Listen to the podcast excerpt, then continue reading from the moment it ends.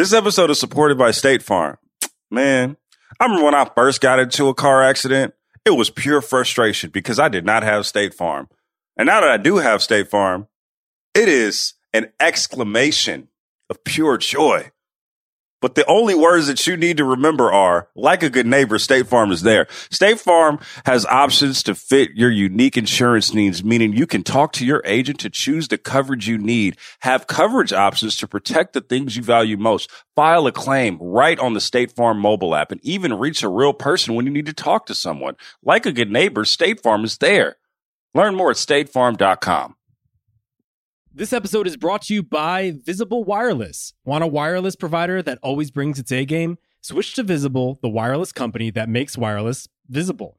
Get a one line plan with unlimited 5G data powered by Verizon as low as $25 a month every month, taxes and fees included. And as if that wasn't already a huge win, you could use promo code RINGER20 to receive $20 off your first month just for listening to us talk about basketball. Not bad, right? You don't need more than one line of wireless to save. Just switch to Visible at visible.com and use promo code RINGER20 for data management practices and additional terms. Visit visible.com. The Visible monthly rate is $25 per month.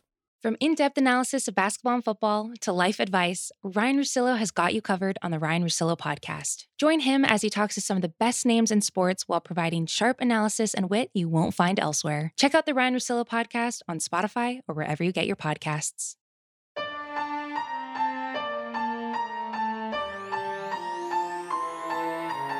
Hello and welcome to the Ringer NBA show. It's the answer. I'm Chris Ryan. I'm joined as always by Seerat Sohi. What's up, Seerat? How's it going, Chris? Well, I'll tell you how it's going. It's it's actually finally, totally, really, truly the off season. I you know we could we could have done some tiers. We could have done what the group chat guys did and talk about who we think will overachieve or underachieve. We could talk about some NBA future bets or like the win loss over unders. We're not going to do that. We're going to get a little heady today. We're going to talk about basketball history because it's Hall of Fame weekend. Uh, the 2021 NBA Hall of Fame or Basketball Hall of Fame class is being inducted this weekend, and uh, names such as Paul Pierce and Ben Wallace and Chris Bosh and uh, Bill Russell as a coach and Rick Adelman as a coach and Jay Wright as a coach and Lauren Jackson. They're all uh, going into the Hall of Fame along with Chris Webber. And I thought this would be a fun time to talk about our relationship to basketball history because it's, you know, we talk on the Ringer Podcast Network and Book of Basketball specifically a lot about, you know, the historical importance of certain games, of certain players, of certain careers, of certain coaches. But I don't think we often chat about, you know, what basketball history means to us or what our relationship is to the game's past. So I thought we could we could do that today because you and I are of different generations. We're of different uh, relationships, I think, to different eras of the game. Um, and yeah, I thought we could we could just kick it about that for a little while. Sound good? Yeah, yeah. Chris, are you an are you an elder millennial? Um, no, I think I'm Gen Y. So I think I'm not. I think that's what I am. But so I'm I'm I'm of I'm not quite uh Gen X. I think I am Gen Y. I think I'm too old, too young for Gen X. But I'm I'm probably like emotionally culturally gen x you know like i think a lot of like my the, the sort of touchstones of my my upbringing come from that but uh what are you are you are you a, a young millennial what are you yeah yeah i'm in like the liminal space that a lot of people my age find themselves in where they can't really relate to millennials uh but we're also just like not as cool as gen z. Right. Uh like we think everything is cringe but we also just don't have like our own imagination to to figure out the next thing. So it's it's fun. It's so cool. when you see these names being inducted into the basketball hall of fame do they sound like uh artifacts of ancient history? I imagine for you many of these these people are basketball players that you actually have like a sort of relationship with like you saw you saw Paul Pierce play, you saw Chris Bosh play, like right, like these are guys that you're pretty familiar with. Yeah, for not the first time, but over the last few years, uh, we're we're getting into that place where it's not like you're reading a book or watching a documentary to figure out who these guys are. Uh, especially especially Chris Bosh being Sure. a being a Toronto dude, but yeah, it's it definitely I think it changes the way that I am going to approach this Hall of Fame and and the last Hall of Fame as well, where you kind of get to see how players and and coaches position themselves in their speeches too, like how how they try to put themselves into context when when I also have like my own version of events as Sure. well. So it's it's interesting. Um, whereas before you were kind of like, oh yeah, this is the guy's speech. This is like what he stood for, and you don't really like compare it to anything else, unless it's unless of course it's MJ. Then Yeah, that's right. Well, then that's that's in like a completely different realm of performance. The MJ Hall of Fame speech. Um, that's a really good point. You know, like I think that you- growing up and then even I think as obviously anybody could guess, like when you become a member of the media, you still have your own personal preferences and rooting interests, and whether that's like based on where you're from or like just frankly like who you like and don't like you'll see names come along and you'll just be like, oh, that's my guy. I can't I can't wait to celebrate this dude. There's there's been times in my life where like I really couldn't stand Paul Pierce, and there have been times where I've been like, this guy is just absolutely amazing. Um, so and and and that ha- that happens a lot. It's it's been wild for me to kind of enter this era where people from my kind of basketball blossoming, I guess you'd say, because like when I was a kid, basketball was a, like a uh, a fact of life.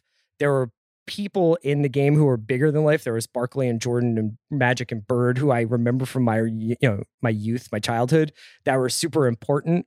But I didn't really, I don't really remember watching a ton of basketball other than Sixers games when I was a really young kid. I mean, obviously the NBA wasn't like on the way it is now. It wasn't like you could watch a triple header every single night of the NBA season. It was way more local, and then there would be a national game on NBC on the weekend. And I think, you know, I'm sure some people had more access than I did, but that was like the limits of my engagement with the game. And then I think the explosion of basketball, not only as something that can fill up an entire afternoon and evening of programming, but there's so much media around the game now that, you know, I think we've gotten really both good and bad at appreciating things in the moment. And then uh, that's propelled some of these names into sort of legendary status.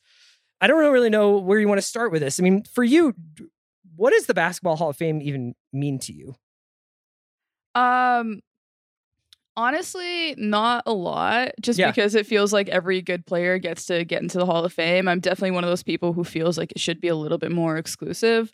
Um if only just to you know, you want the thing itself to have to have meaning and I think, you know, the Basketball Hall of Fame while it's very secretive and I also feel like gatekeepy in in a way that like most Hall of Fames are, like they kind of are, you know, the people who uphold old standards and stuff. It was funny reading uh Paul Pierce uh talk about how his agent wanted him to apologize after you know he uh, he went on IG live and you know just gave us a little uh, sneak uh, sneak uh, sneak preview into his life.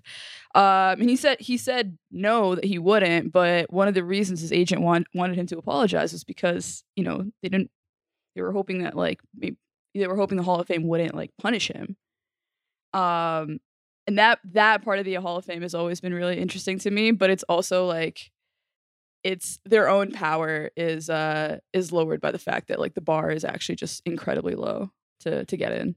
I find basketball, like my experience, like being around the NBA, to be to that for it to be very clubby. Like there is a Yeah. real like once you're in, you're in, and like it's a family. Like they they and they talk about that in a lot of like the literature around the game that there is just this kind of like um members there once you're a member you're a member for life with this game and with this league specifically but that being said there there really does feel like you know no no offense to Mitch Richmond personally but I would not like think of Mitch Richmond as one of like like however many hundred best basketball players I've ever seen in my life he's in the Hall of Fame. Uh and I think that was sort of like one of those guys who came along and and wound up getting in there where people were like wow you know like you just really it seems like if you you've averaged like 17 a game for two seasons, like you can just get into the NBA Hall of Fame or the Basketball Hall of Fame. It's not as like I, I feel like it doesn't inspire debates the way the Baseball Hall of Fame does. I mean, obviously now the Baseball Hall of Fame is probably also consumed with the debate of whether or not, you know, guys who uh, were accused of abusing performance enhancing drugs should be able to get in. Um, despite their records and their achievements or gambling. Uh, and it's not like the same as the football Hall of Fame, where I feel like that's like you know, they got the brown blazers or the the tan the, the gold blazers and it's like real gladiators and they're always like kind of like it, it feels like the like the retired warriors. The basketball hall of fame is just kind of uh like a nebulous institution, but I I do think that almost speaks to the interesting place we are with basketball as a historical artifact in some ways. Do you agree with that? Yeah, I think so. I think it's useful to look at the Hall of Fame more as as like a guidebook for NBA history than it is anything else because of the fact that they will let any like as you were speaking, it kind of it dawned on me that pretty much anybody who the casual sports fan has heard of makes a Hall of Fame. You know, like that's kind of the bar. Yeah. Like the top four players on a championship team, sometimes top five, will make it. And it's like, well, people know who they are. That's just that seems like the standard. Do you think all starting five members of the Atlanta Hawks team that made the All Star game will get into the Basketball Hall of Fame? you know what? Like that's that is like an actual interesting point of conversation because like I could see us 10 years from now debating like is Kyle Korver a Hall of Famer? Absolutely. That is going to be a question we have and it's going to be incredibly silly. yeah. And then 5 years after that we'll be recording a podcast and on, on the eve of Kyle Korver's Hall of Fame speech. yeah. And then Yeah. hopefully Kyle Korver will do a Jordan esque induction speech where he just like lights the entire league on fire. Oh my god, just does a complete heel turn. Um, for you, where does like where does basketball history kind of start for you? And by that I mean, what is what is the time period that you start thinking of things in terms of history, like historical terms? Like that's before I started watching. That's before I have like a great grasp of. Oh yeah, like I was watching that, and like I I I, know that like there it's easy to do like old man or young woman like we're, we're like we just don't understand each other because i remember when the, we had a legal defense or something but like I, i'm curious to know where you kind of see basketball history starting for you We should we should we should lean more into like the ways that people probably think we are. oh like Um, crossfire style yeah, yeah, Um basketball history for me starts at the start of basketball. Um it was you know just a, a Canadian man, a Canadian man named uh named James Naismith was in a gym in Springfield and he put a peach basket up on a pole and that was the beginning of basketball. No, no, re- but, but really though, um I am I'm a big nerd uh, Yeah. when it comes to this stuff. Uh, like I, I've looked at like the original rules and like how they've changed and stuff, and I think it's like I think it's so fascinating because uh, you get to see how certain principles never go away, and then there is there are like the few things or the, everything else actually is ever changing. Mhm. Um, but basketball was invented because football was too violent. Really, like that was like the that was a prescription that Naismith had, I think, like from like, you know, the dean. Um, where like come up with a game that you can play indoors in Boston. And it just can't be football because it's too violent and like, you know, there just needs to be another alternative. Uh and, and it's like still kind of just been that. Um so it's it's always been funny to me to to hear people call basketball soft. It's like, Yeah. yeah. No, that's actually that's that was very much the point. do you uh feel like the nba specifically but in, in general like that the, the history of basketball is relatively accessible? Because this is something that i think the baseball hall of fame does a really good job of or at least the last time i was there where i felt like when you walk into cooperstown the hall of fame in cooperstown you really do you can track like the developments of the game sure the different players the different historical moments of the game. I feel like baseball has like its history is very much what powers its present. It's all about like chasing these records. Mhm. there are certain numbers that we never thought we would see eclipsed then there are numbers that like were shattered you know um and sometimes shattered illegally but like whatever. And um you know a reckoning kind of like baseball has done what it can in terms of reckoning with some of the things that have happened in its past but with basketball i feel like you know i there i guess like the, my question is like do you feel like basketball has the same kind of indelible moments and historical mile markers that say like baseball does That's a really interesting question. Um, it feels to me like most of basketball history is is told in terms of survival. Um, like the two biggest historical moments, at least positive ones, have been the emergence of of Bird and Magic as a rivalry, um, and then and then Jordan, and like those two things like really helped the league like take an extra step and like you know for you know in the 80s obviously it was just it was legitimately a matter of survival. Those two seem to be like the biggest moments that are that are framed to us but in general though i really actually feel like basketball history is not that accessible um because so much of it is actually just lost um like if you look at looking at popular lore i guess of what basketball history is uh it's well it's incredibly white which is like very strange for a sport that is black Mhm. um like there's a lot of stuff that just was never really that has been recorded but just like wasn't popularized like there have been like there have been attempts right? Like black magic the espn doc was probably like one of the be- one of the better attempts to like you know show how essentially like you just like, can't separate blackness and basketball uh but yeah it's it's strange to me that that has like even like especially now like is not like the dominant narrative uh like in terms of you know invention for example is is one of them like you know the the moves that get popularized. Uh i don't think for example that bob cousy you know invented all his dribble moves by himself Sure.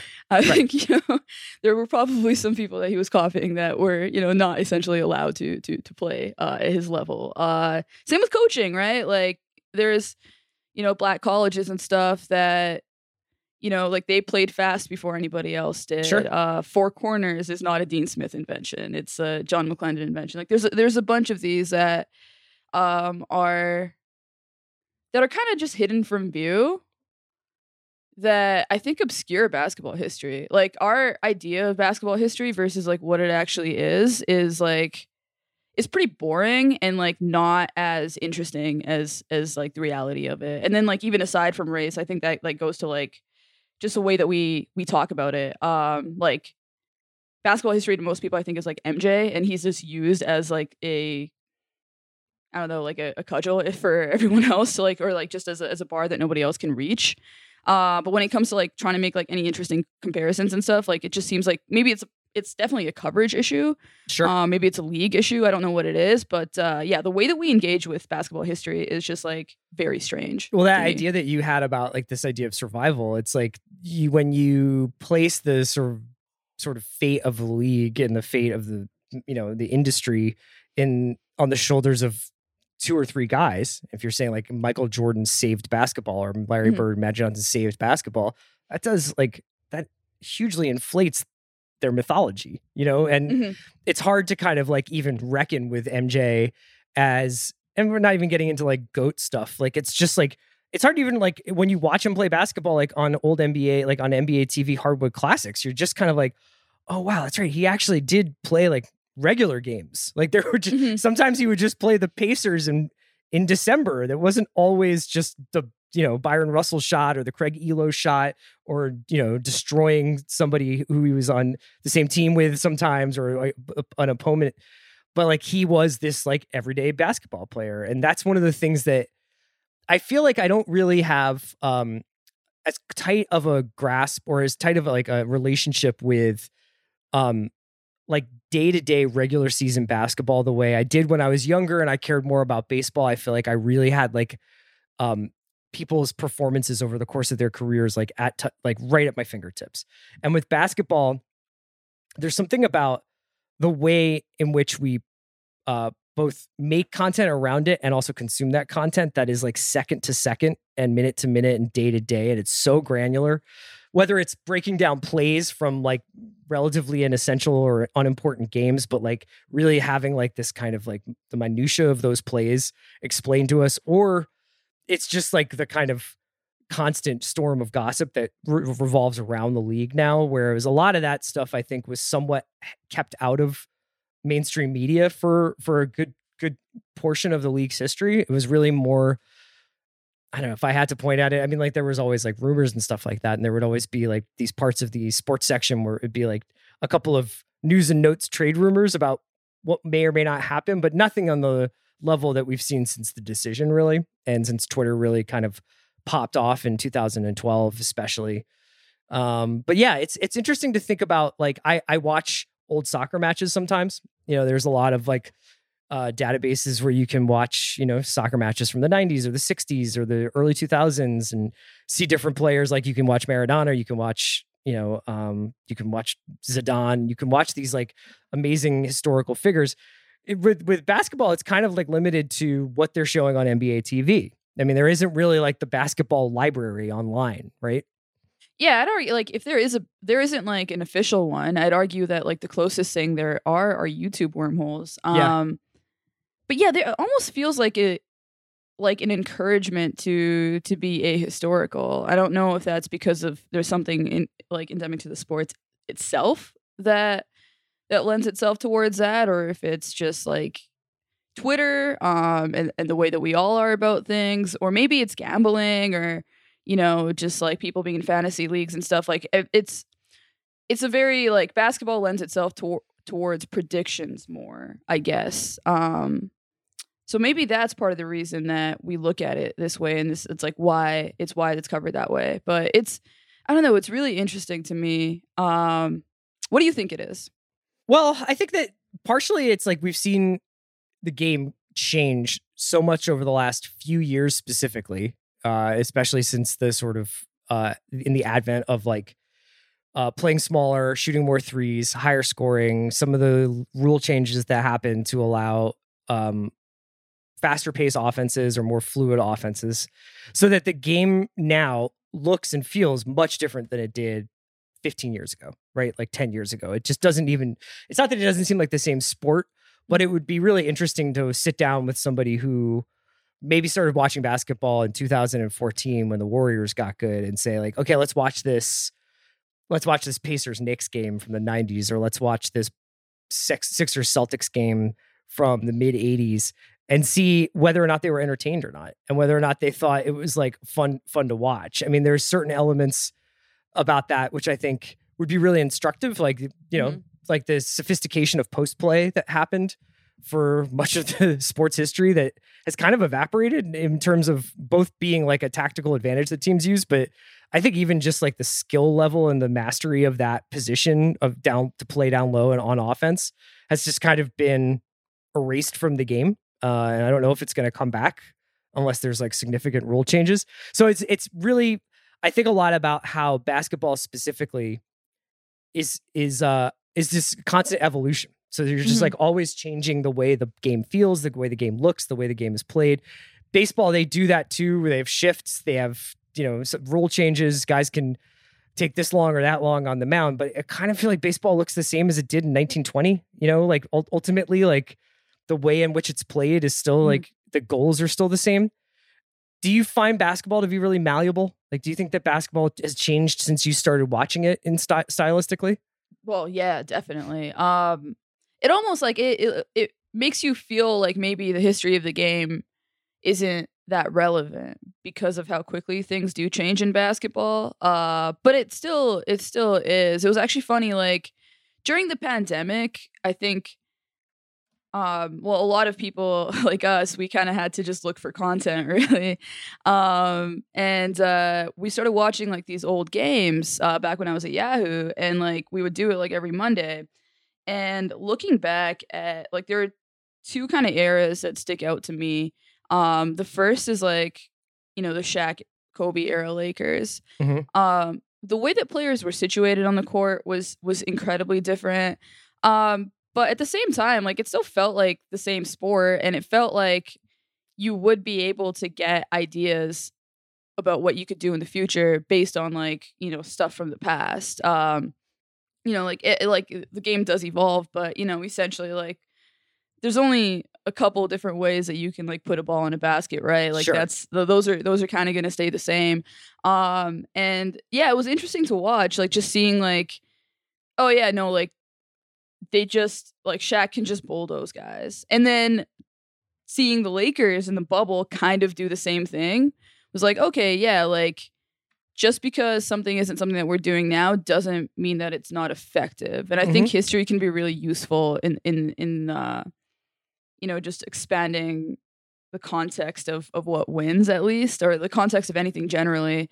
Um and then the other one was like uh the Lakers with uh with Pau and Kobe as well and you know for for all the grief that Kobe got for for being a ball hog um he didn't really like he didn't have the outlets that you have today. And Yeah. it made me realize that like we've we've talked about this before, I think, but like LeBron really, really shifted the landscape of of the game, like physically. Um, just in terms of a ball handler and a spread pick and roll and like having like these clear outlets to pass to.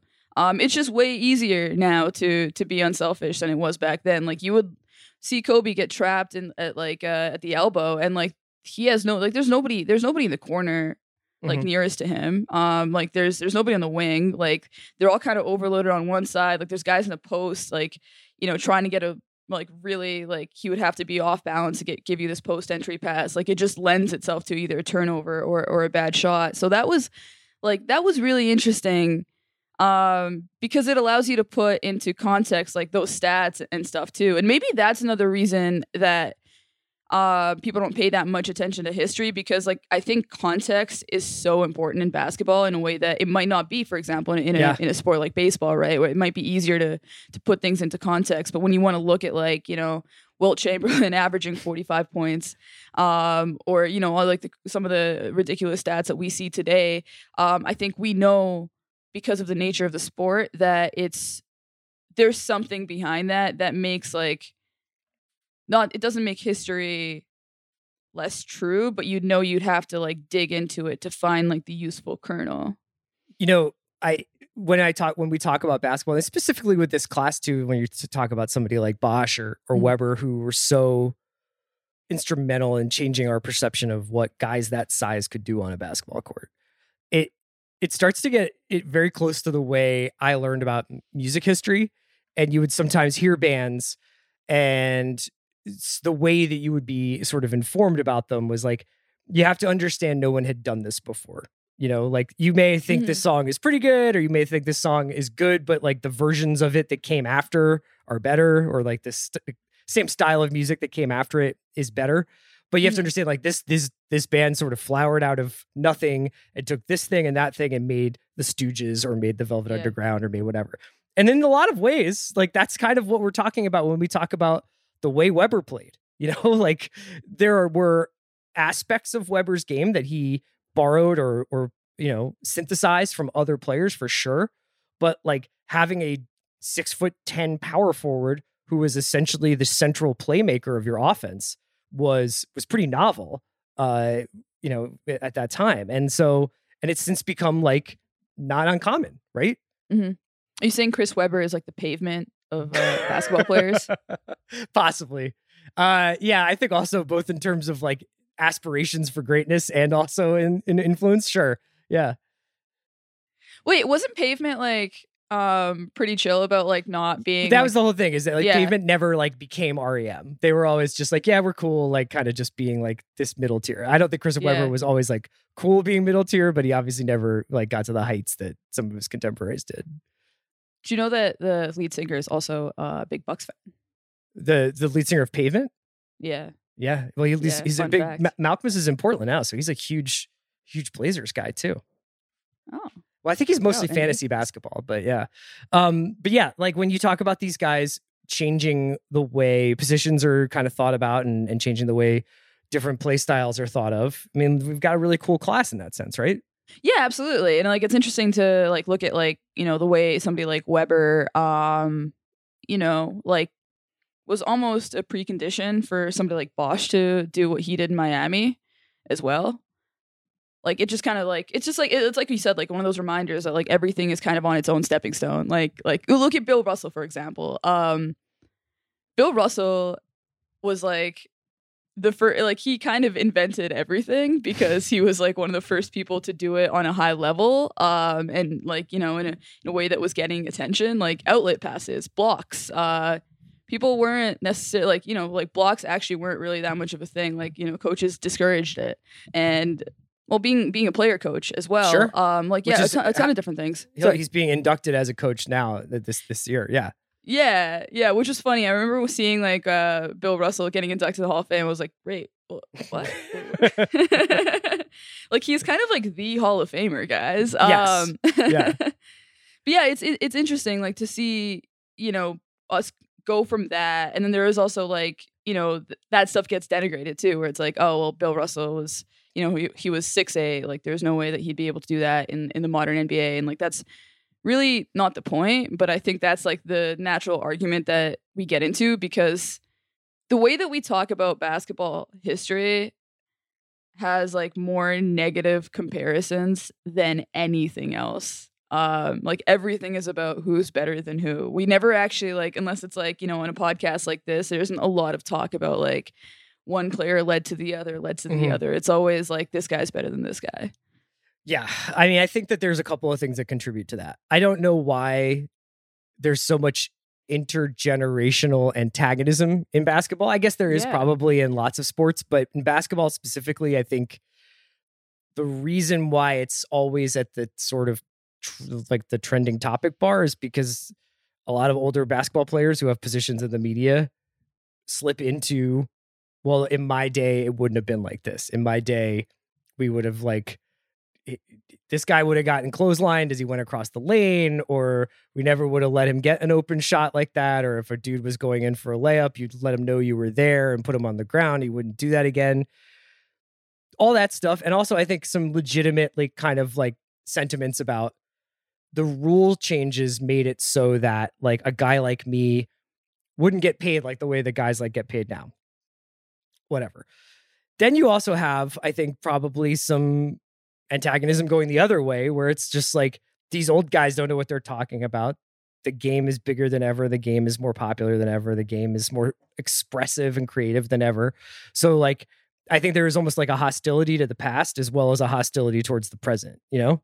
Yeah, and there's also there's actually like an understanding of the malleability of basketball even within those responses. Like it's kind of like hearing somebody say, "Well, if this thing didn't happen in my life, then maybe A, B, and C would have been different." Which is like you know often oftentimes that's true. It doesn't necessarily have to be like you know like it's it sounds like sour grapes from a lot of these guys, but it's it's it's low key like they kind of get that the sport like exists in context in a way that like other sports necessarily don't. Like you can look at Steph Curry like meeting the three point movement um, Sure. at, at the at its absolute apex, and then you know uh, taking it further. But like if if he hasn't come along at this exact particular moment in history, then then things are different for him. Um, and I think like Chris Bosh is another guy where where you could say that too, where he he pushed the game forward, but he was also like a little early too. Um, and he was he was used as like a classic twenty and ten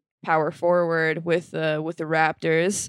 Um, wasn't shooting threes, was playing more of like you know a Carlos Boozer type Mhm. of role, like picking and rolling within the three uh within the three point line, Total posting banger up. down low, gra- like just cleaning up glass. Yeah. Exactly, exactly. Like great post game. Um and he then evolved into like a 3 and D defensive linchpin for for the Heat.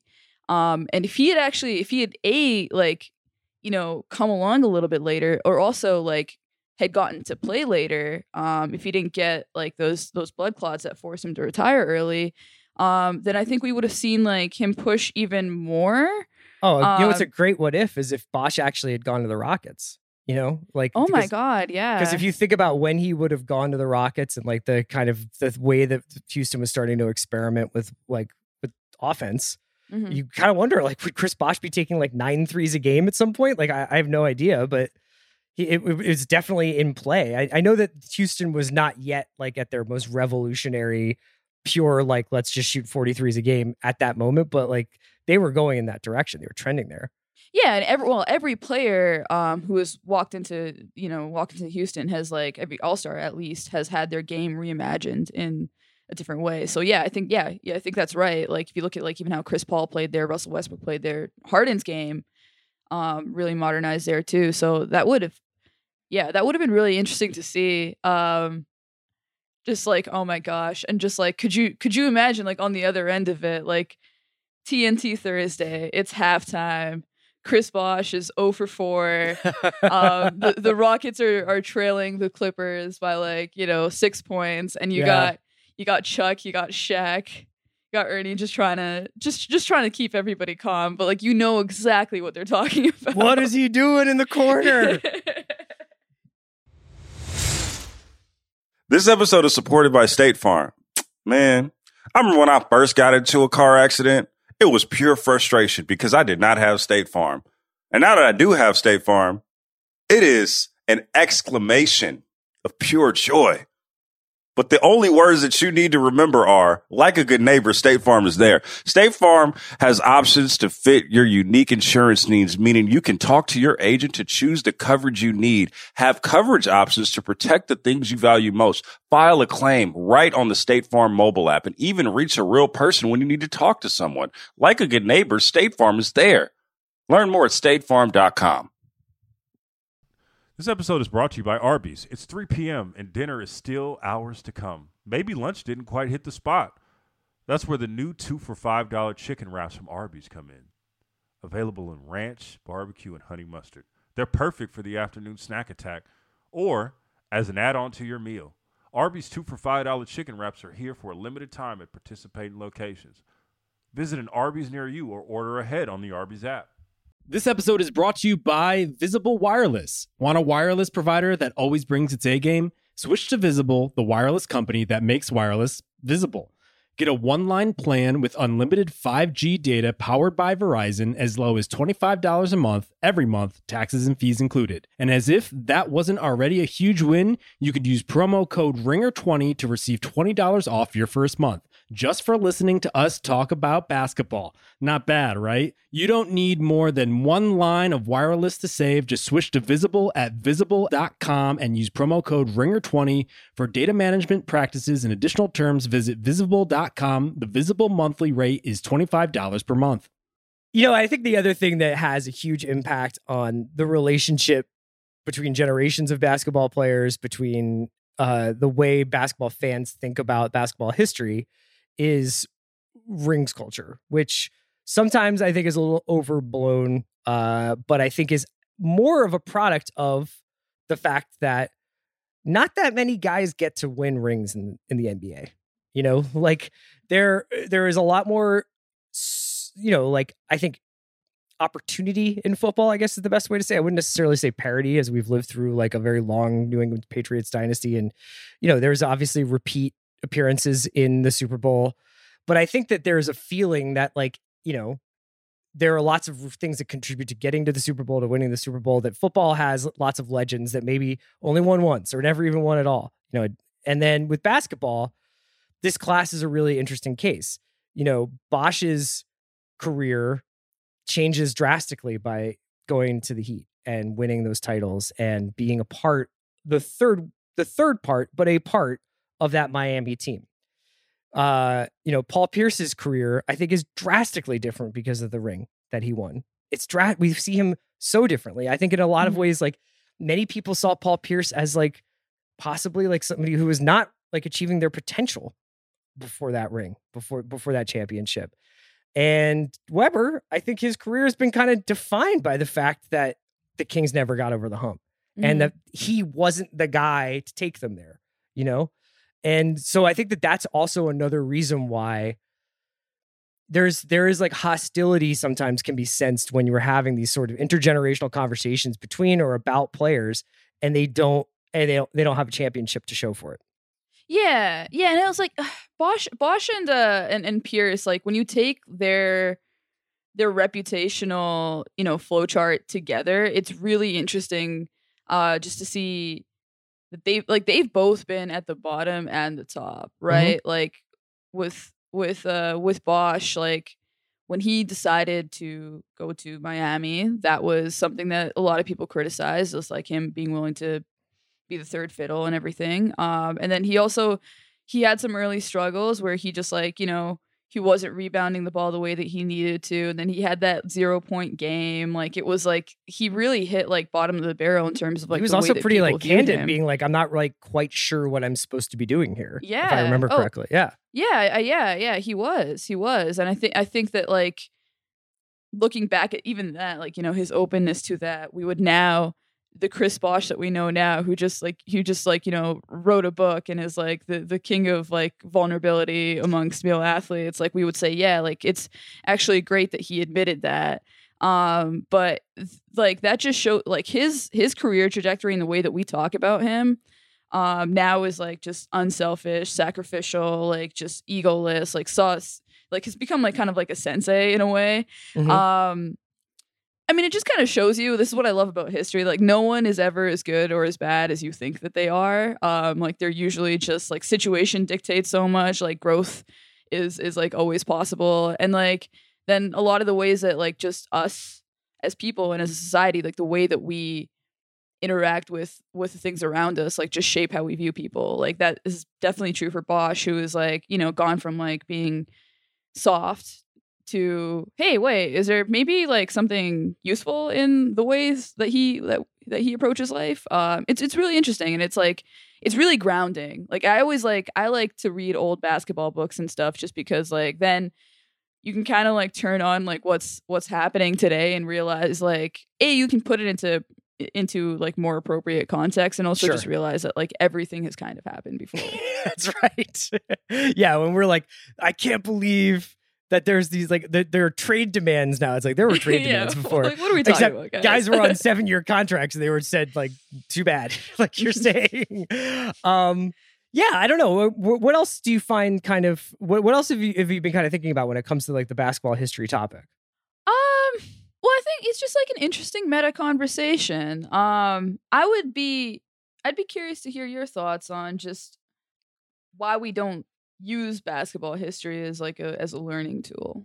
well i think that frankly like there is so much today like there is just Mhm. so much for people to invest in i mean even even as we were coming to this podcast for instance i was just like is there like a even like a scrapyard nba contemporary em- present day nba story that we should be talking about rather than kind of having this sort of meta mystical conversation about like basketball's relationship to its past and its history and nba fans Mhm. now and their relationship to ba- their past and history and I think that that's because like we're kind of conditioned to think that like anything that's happening now is just like the most important thing that could possibly happen at any point in history, but especially today and especially this minute, we got to respond to it. We got to think about it, and it it definitely has felt over the last like 15 years. So I like started kind of writing about basketball in 2003 uh, for for fun, you know, and now I obviously talk about basketball professionally, you know, much later in life it definitely has felt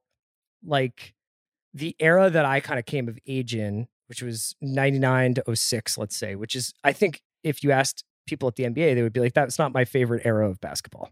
you know, that's not my favorite era. Like Malice in the Palace happened then.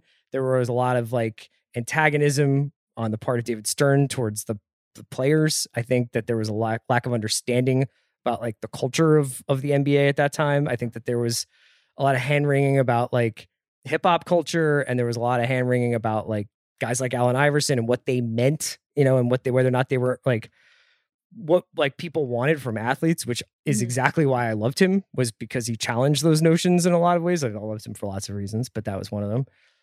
And that era is like probably still the most special to me. I think that like people hold on to the things that soundtracked or were present at a very important time in their own personal lives, like when they were kind of figuring out who they were. And then that becomes like what you kind of put in amber, Jurassic Park Mhm. style. And you're like, that's it. That's basketball. And everything since then is kind of like a deviation from that perfection. So I was kind of curious, I mean, as a way to kind of wrap up this conversation, but even as a jumping off point, like what's your what's your like frozen in amber moment of basketball? Like when you are are you past it? Do you think now you're like when I watch, you know, um uh, this version of like uh the Rockets now, or if, you- if if you watch when you're watching like a basketball game like in the last season or two, are you like, yeah, this isn't like what I quote unquote grew up watching or what I fell in love with watching? Uh no, not necessarily. Um, Like you still feel like you're in it. definitely. Yeah. Definitely. I'd say if I do end up having one, it will probably be like the Steph Curry, Klay Thompson, Draymond Green Warriors. Mhm. Uh, just because you could feel while watching that and like being in that that you were actually like witnessing something that was going to be One hundred part of history books. One hundred percent. Um, and I think there's just like such a special feeling when when you know that that's actually going to be the case, and then it was immediately the case. Like there were multiple books written about the Warriors that that did just make them put them like once once you have a r- book written about you, you also become part of history in, in a different sort of way too. Like where like you know it's just like the mythology of you like while you're walking and breathing um, existing alongside you is is super interesting to to just watch like you know players, coaches, everyone navigate that, take advantage of that too. Um, so yeah, like wa- watching, I think like the I'm gonna be really curious to see like where everybody that was on those teams like kind of goes from here. yeah. Um, like when and had- whether, like, when Draymond is on TNT and yeah, right. yeah, exactly, exactly, right. Like their future selves after like that snapshot in time where like Draymond was like a very specific type of person. Like he was like the the yin, he was the the yang to Steph Curry's yin, right? Or like Yeah. Steve Kerr's, or really the whole everybody else in the team actually just a lot of yin. um, but yeah, it was like that. That's that's probably that's probably it for me. And I think like it makes it makes viewing these games now actually more fun because like you see the legacy of that in Sure. in the modern NBA. Like there's still like that wasn't that long ago, right? Like the way that that Kevin Durant plays on the Nets, the way that the Nets are, um, in in a lot of ways, like just like spread offense, like you know, definitely not like they they borrowed from like the the Rockets and and the Warriors, right? And uh like those are kind of the two teams that like been pushing basketball to to a new place. So for me, it's like I don't I think this stuff builds more than anything else. Like you got Yeah. Trae Young now, right? Um, maybe that's just like the way that I approach it, but I don't think I'll ever like look back. I hope I hope I I don't know. Like it's Well, I guess too it's, early not. to It's not like. I look back and I'm like Yeah. that. That basketball is now somehow worse, or that I Yeah. don't love it as much. It's just that that time is incredibly special to me yeah. because that's when I started. I think thinking about basketball beyond did the Sixers win Mhm. last night, and the thing that you're talking about that Warriors era. Not only I, I completely agree with you. Like I still probably with that that two that that specifically the 73 win team there are more moments from that season that I'm like, I remember where I was when that Yeah. happened. Beating Memphis, whatever. Like I just remember exactly where I was Mhm. when this happened. I remember where I was in st- sort of the, those Steph like complete meltdown games. Like Yeah. I just always will remember that. And there was also something about that team that was effervescent. Like that there was something that seemed kind of like very, very organic about their uh flowering. That they're like they they just became like this this this juggernaut out of nowhere, even though I Mhm. know that it was building up over years and that like there were people who were like, yeah, we knew Steph was good if he could stay healthy. But you know, the, think about like Draymond and Klay. Like nobody knew that they were going to be Draymond and Klay coming out of school. I think I can still get the same sensation when I'm watching. I'll remember where I was when I watched KD against the Bucks and and his toe on the top of the line uh, in the playoffs. There's nothing like corrupted about the fact that that team was built through trades and free agency versus the Warriors initially being built through the draft. Like I don't feel that way, but there is like there I, there's a romance to the Warriors thing that I don't necessarily have for their Nets. Oh, definitely, definitely. Like there is like it's the fact that it was organic, but also um I think watching them like you kind of knew that or felt like you were watching the future. Um like everything that they were doing was was so new, not just like the the shots and like, you know, how much deeper is is, is Steph going to pull up from, but there were moments like that. Like the one moment that I think like will always be etched into my basketball memory is like of as a pivotal sort of game changing thing was uh, Steph pulling up for the 40 footer over over the Thunder um, and and winning the game um, like the shot over Roberson uh, Yeah. that like that there are certain moments that just feel like okay like something has just shifted here and you see that you see that with like the amount of deep threes that are taken and like you can you know go fast forward then to to Damian Lillard um hitting the shot over uh over the th- Thunder again, and and Paul George discourse about like, hey, is that a bad shot? And then even he changed his mind. Um, so we're actually like, you know, like. That moment, that stuff has its own history now, Yeah. where you see like the way that the, way that we think about it has uh has progressed, and there's like a yeah, it's it's so strange. Like there's such a natural, like basketball evolves so naturally that we like kind of don't think about its history, but it's so much more interesting when you do. yeah because I of that. and and all the all the examples that we've just been talking about like especially the more recent ones which naturally we have like more at like our fingertips to recall like where we were when we saw something 5 years ago versus 15 years ago but the cool thing about all of those stories is there's a there's there's a team and a group of players on the other side of those historical moments that were completely changed by them as well and it sometimes is like Mhm. the most interesting thing I think Bill does this very well when he talks about like like sliding doors moments in NBA history. But like I loved that Thunder team. You know, I loved the Thunder that played against the the the Warriors, and they felt like they were sort of like you know doorsteps to history for that team in a lot of ways. Like there was never it was never going to change, and maybe Durant understood that better than anybody. But like I I you think about all those moments with Jordan and MJ and and LeBron over the last two decades, three decades, and you're just like, oh yeah, like there was there was an opponent. and that that opponent's like career and trajectory was completely changed by what happened when they came up against history. Yeah, it's like being a deer in headlights too, especially at that moment when like a lot of people weren't really sure like is this actually going to work. Um Yeah. that Thunder team in particular like was built in a way that um you know, it's not like they couldn't score, but uh you know, they they valued size more than they did, you know, I, I don't want to say they didn't run. Like I think like, you know, you don't need to necessarily get into like it being like I don't know, old versus new or anything Sure. like that. But um yeah, like they were definitely philosophically very different. Like they they rebounded incredibly well, and they were. I mean, they had tired the Warriors out. Like they were very close. Yeah. They were up three one, and it looked like they were going to win. Um, so yeah, it's and that's that's the other thing about history too. It's really interesting. Like you have these flashpoint moments where like one thing changes, and our whole entire narrative of it is uh is different too. Yeah, who knows? Maybe Mhm. Steph Curry would have been asking to to go to the Thunder, you know? Yeah, yeah. Chris, are there are there any moments um or any any NBA history stories that you feel are particularly poignant right now that would help us uh, understand this this moment a little bit better?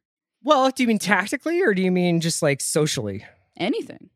It's a really interesting question. You know, I mean, I think obviously the Malice in the Palace has been has been talked about a lot recently because of the documentary. You had your conversation with uh with Metta that was really fascinating. Like I think a lot about Iverson just because of um of where I'm from and like who he was to me when I was growing up, but I also think about him as like you know, just kind of like a canary in the coal mine when it comes to a lot of some of the more like shit we put on athletes and things that we kind of like the way that like different contingents of fans will kind of project their own anxieties or uh, preconceived notions onto athletes and kind of take whatever is happening in their life and twist it to suit like whatever they think is like what we want from an from a professional athlete. And i think we've seen echoes of that obviously over the last couple of years.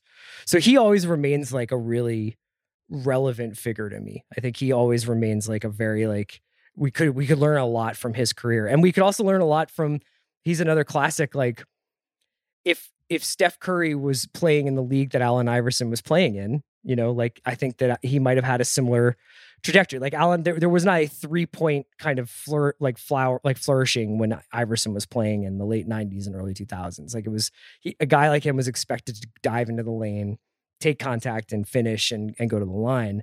And I think it obviously curtailed his career a lot. Whereas like now, I think that there is a lot more protections put in place. Really, thankfully, to like keep our best players on the floor for as long as possible.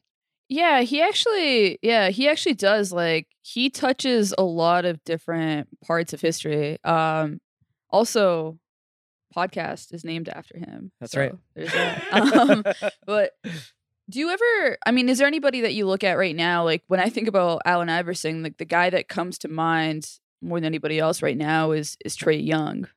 Yeah, I mean, I've definitely had to like think twice about like, yeah, I, I think that it's in, it's it's it's interesting to go back to Iverson and think about like how I was like, you don't get this guy to so many people who are older than me then. Mhm. And then like just sort of be like, I hate watching Trae Young like hunt for fouls. This guy sucks. It's bad for the league.